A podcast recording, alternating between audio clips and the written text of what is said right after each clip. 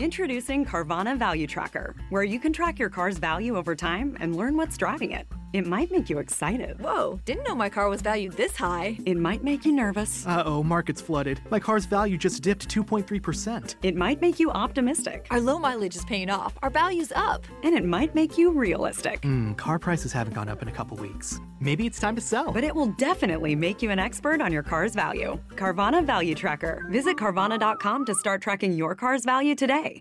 Ok, ciao a tutti e bentornati sui miei canali digitali da dove vi parlo di salute mentale e neuroscienze. Per cui, come sempre, se vi interessano questi argomenti, iscrivetevi subito, d'accordo? L'argomento di oggi è, a mio parere, davvero importante e purtroppo molto sottovalutato, sia in ambito medico generale, ma anche e soprattutto nel campo della psichiatria. Sto parlando del benessere sessuale della sessualità e in particolare dei rapporti tra sesso e malattia mentale. Sono vari i punti da affrontare, come vedrete, e cercherò di farlo in maniera rapida, con magari l'idea di ritornarci con qualche video specifico in futuro. Ecco quindi la domanda di partenza di oggi, un pochino eh, spinosa e controversa direi.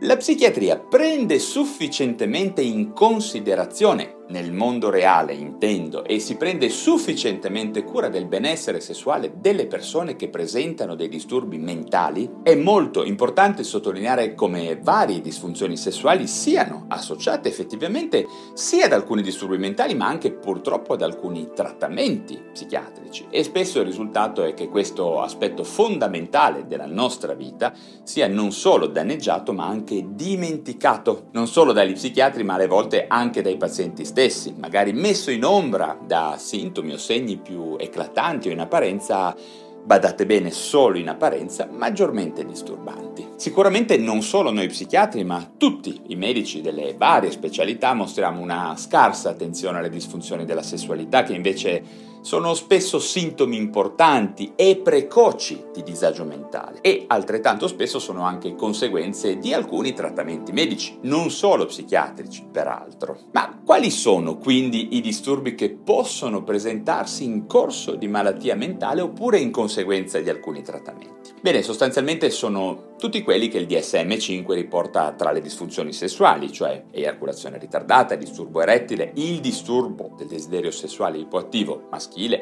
e l'eiaculazione precoce per quello che riguarda il maschio. E invece il disturbo dell'orgasmo femminile, il disturbo del desiderio sessuale e dell'eccitazione femminile, il disturbo da dolore genitopelvico e della penetrazione per quello che riguarda la sfera sessuale femminile. C'è poi da ricordare, senz'altro, tutti tutta la complessità aggiuntiva di alcune problematiche specifiche della sfera LGBT, ma che per adesso metterò da parte, tra parentesi, ho già fatto un video sulla disforia di genere che vi invito ad andare a cercare se vi interessano questo genere di argomenti. Ma entriamo adesso nel vivo della questione parlando dei vari rapporti tra disfunzioni sessuali e malattia mentale. Ad esempio, giusto per iniziare ad affrontare i vari punti, vediamo che sia l'eiaculazione ritardata che il disturbo erettile o l'eiaculazione precoce nel maschio, ma anche i disturbi dell'orgasmo nella donna sono spesso associati sia ai disturbi d'ansia che ai disturbi affettivi. E, come vi dicevo prima, non è infrequente che alterazioni della sessualità in questo senso precedano anche di molto le manifestazioni poi più tipiche di malattie che poi accompagnino questi stessi disturbi sessuali. Il paziente per tutto il decorso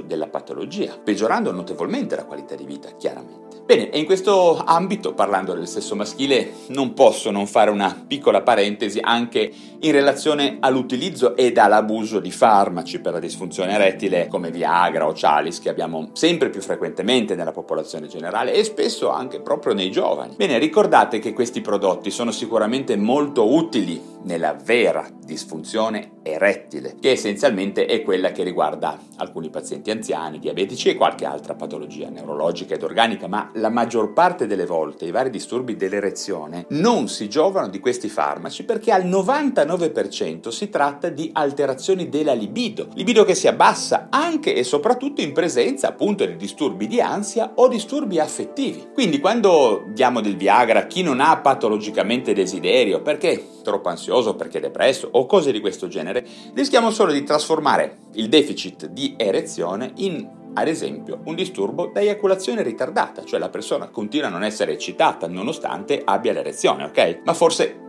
direi che questa divagazione meriterebbe un video a parte, ma ci tenevo a farvi questa piccola parentesi. Ma ritorniamo nel campo vero e proprio dei disturbi mentali. Parlando del problema opposto, vediamo che al contrario, nelle fasi euforiche del disturbo bipolare, la sessualità prende spesso una direzione opposta, con iperattività sessuale, per cui spesso scompaiono i disturbi erettili o le difficoltà a raggiungere l'orgasmo, sia nel maschio che nella femmina, e questa generale espansione e disinibizione può esporre, ad esempio, a gravidanze indesiderate, eccesso di rapporti di promiscuità e quindi possibilità di contrarre malattie sessualmente trasmissibili, come spesso ricordate accade, perché è una eventualità che c'è realmente nel mondo reale. Spesso la promiscuità disorganizzata ha dietro un qualche genere di disturbo mentale, di qualche tipo, e eh? non è sempre possibile stabilire quale, ma spesso è così. In disturbi ancora più complessi, per meglio dire sul piano della relazione con gli altri, come può essere la schizofrenia o alcuni disturbi di personalità, vediamo che oltre a delle disfunzioni sessuali, frequentemente si possono manifestare dei disturbi parafilici, delle parafilie, come ad esempio voyeurismo, esibizionismo, frotterismo, feticismo o anche alterazioni in senso pedofilico, che pare siano indubbiamente superiori in frequenza rispetto alla popolazione generale. Ma oltre ad alterazioni della sessualità correlabili a disturbi mentali di vario tipo, vediamo anche che purtroppo alcuni dei trattamenti psichiatrici utilizzati odieramente possono generare loro stessi disfunzioni sessuali. Ho già parlato abbondantemente in un altro video della PSSD, ovvero ovvero della disfunzione sessuale persistente post-SSRI, che è indubbiamente un problema di salute pubblica, anche alla luce dell'iperprescrizione degli antidepressivi SSRI tra le persone, non sempre prescritti dagli psichiatrici, tengo a dirlo, ma spesso iperprescritti da altri specialisti, medici di base, insomma altre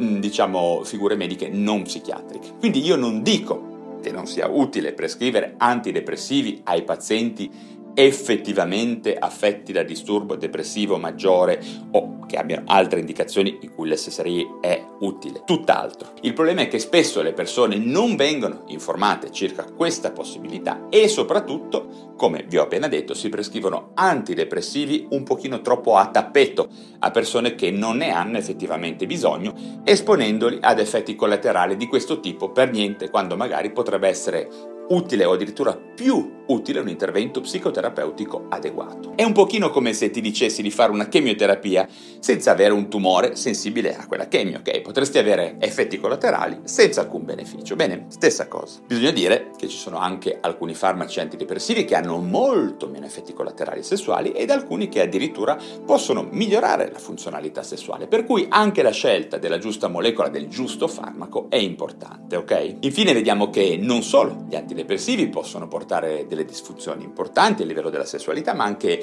alcuni neurolettici che alzano i livelli ad esempio dell'ormone prolattina, possono condurre ad una marcata diminuzione della libido, sia nel maschio che nella femmina, che risulterà per fortuna reversibile se trattata opportunamente e non sempre è necessario sospendere il neurolettico. Chiaramente non solo gli psicofarmaci possono alterare la nostra sessualità, ma anche molti altri farmaci, per cui questo capitolo è sicuramente molto vasto ed importante. Bene, credo che per adesso mi fermerò qui, però sperando che mi facciate voi delle domande più specifiche oppure dei commenti o delle annotazioni che vi invito a scrivere giù in descrizione o nei commenti a seconda del canale digitale da dove mi state osservando. Molto bene, anche per oggi direi che ho terminato di parlare con voi e come sempre spero di avervi suscitato interesse e curiosità. Vi chiedo anche se vi sono stato utile di mostrarmi il vostro apprezzamento dandomi un like e se vi interessano questi temi della psichiatria e delle neuroscienze di iscrivervi subito al canale digitale da cui mi state ascoltando, ok? Grazie ancora, come sempre, per la vostra attenzione. Ci si vede ad un altro video.